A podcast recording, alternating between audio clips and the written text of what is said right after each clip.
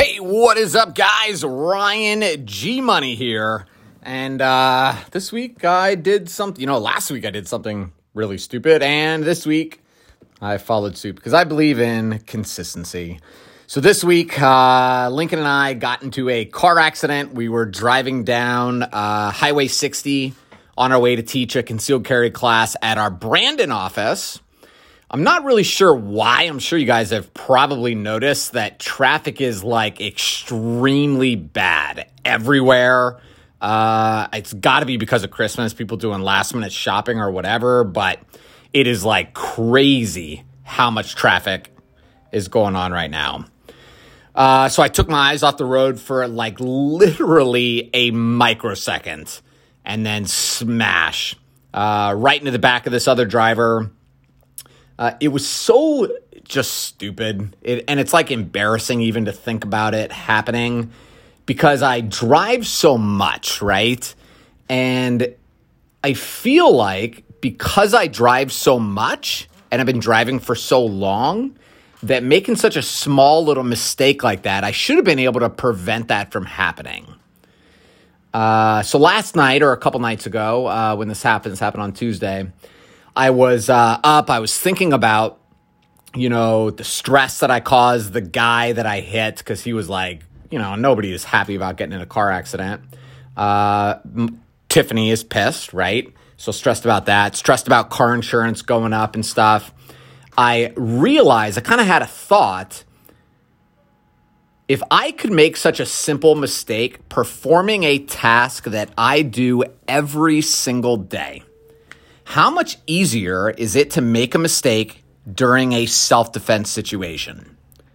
Because the reality is, most people never think that they're going to be the victims of a violent attack. I think, I think it's most people.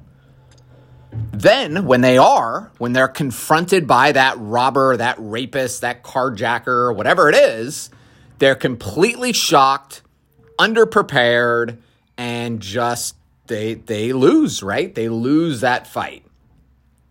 I was reminded that we really can't afford to make a mistake that would leave my family vulnerable, uh, you know, financially, emotionally, me going to prison, whatever.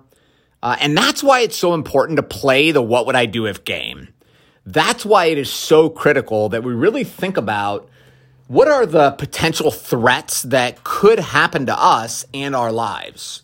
Um, so like uh, my kids walk from the bus stop, which is at the corner, and they walk to our house. So a potential threat is them maybe getting kidnapped in that, you know, three house distance that they have to walk. Uh, my kids play outside, maybe them getting kidnapped there. That's a potential threat. Uh, Tiffany going to the grocery store, which we don't really do much anymore, but, um, you know, going to the grocery store, somebody might grab her purse and try to steal it. That's a potential threat. Going to the bank to deposit money, somebody trying to rob you is a potential threat.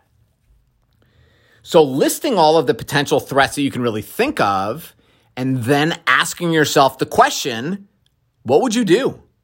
What are you allowed to do?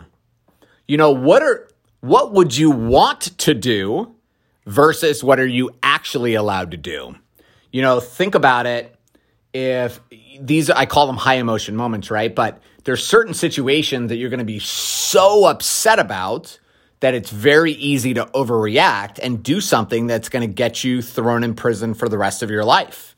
Uh, we need to think about that kind of stuff now so that we don't make a really massive mistake in the heat of the moment that's going to negatively affect the rest of our family, our family's lives, you know, whatever. Uh, let's see. So, this is why I wrote the book, Florida Concealed Carry Shoot or Don't Shoot. First chapter, we really break down the what would I do if game in really intricate detail so you guys can master it, memorize it, start playing it, and really just make it part of your normal life. Like, uh, I don't think I read the newspaper today, but usually in the morning I go through, and it's just an, I call it newspaper, but it's just an app, news app on my phone or whatever. So I'm scrolling through, uh, usually every morning, and just looking at the wild, crazy shit that is happening every single day in the Tampa Bay area. Like, I don't understand what is happening with these people. They're losing their minds. They really are. Grady Judd has got some wild, like almost every week, he's coming on doing this live stream. He's got some wild, crazy story of something that's happening in Polk County. Uh, notice how I'm not surprised that it's Polk County though. So, the whole purpose of the book is to help you guys understand how to make fast decisions, lightning fast, and legally, because that's the goal. Anybody can carry a gun. Very few people have the right mindset. And by the right mindset, I mean, you know, lots of people just get a gun, they get a permit, they start walking around with it, and then they just, you know, I'm not going to do any training with my gun. I'm not going to go to the range. I'm not going to take any classes. I'm not going to read or any books or study or anything. You know, this is a very big deal.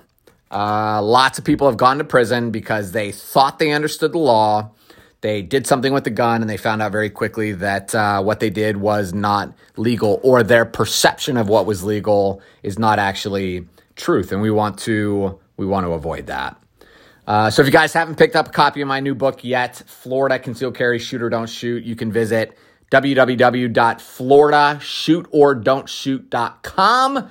Grab your copy. Uh, we're shipping them same day, and uh, we can definitely get it to you guys uh, before Christmas. Makes a great stocking stuffer for anybody. If you guys are driving around, traveling at all, uh, make sure that you are driving slow. Be very patient because this is the season when people are drinking and driving a lot and uh, and doing dumb stuff, and we want to make sure nobody gets hurt. So, thanks for listening, guys. I appreciate you. Have a great day, week, whatever and we'll talk to you next time.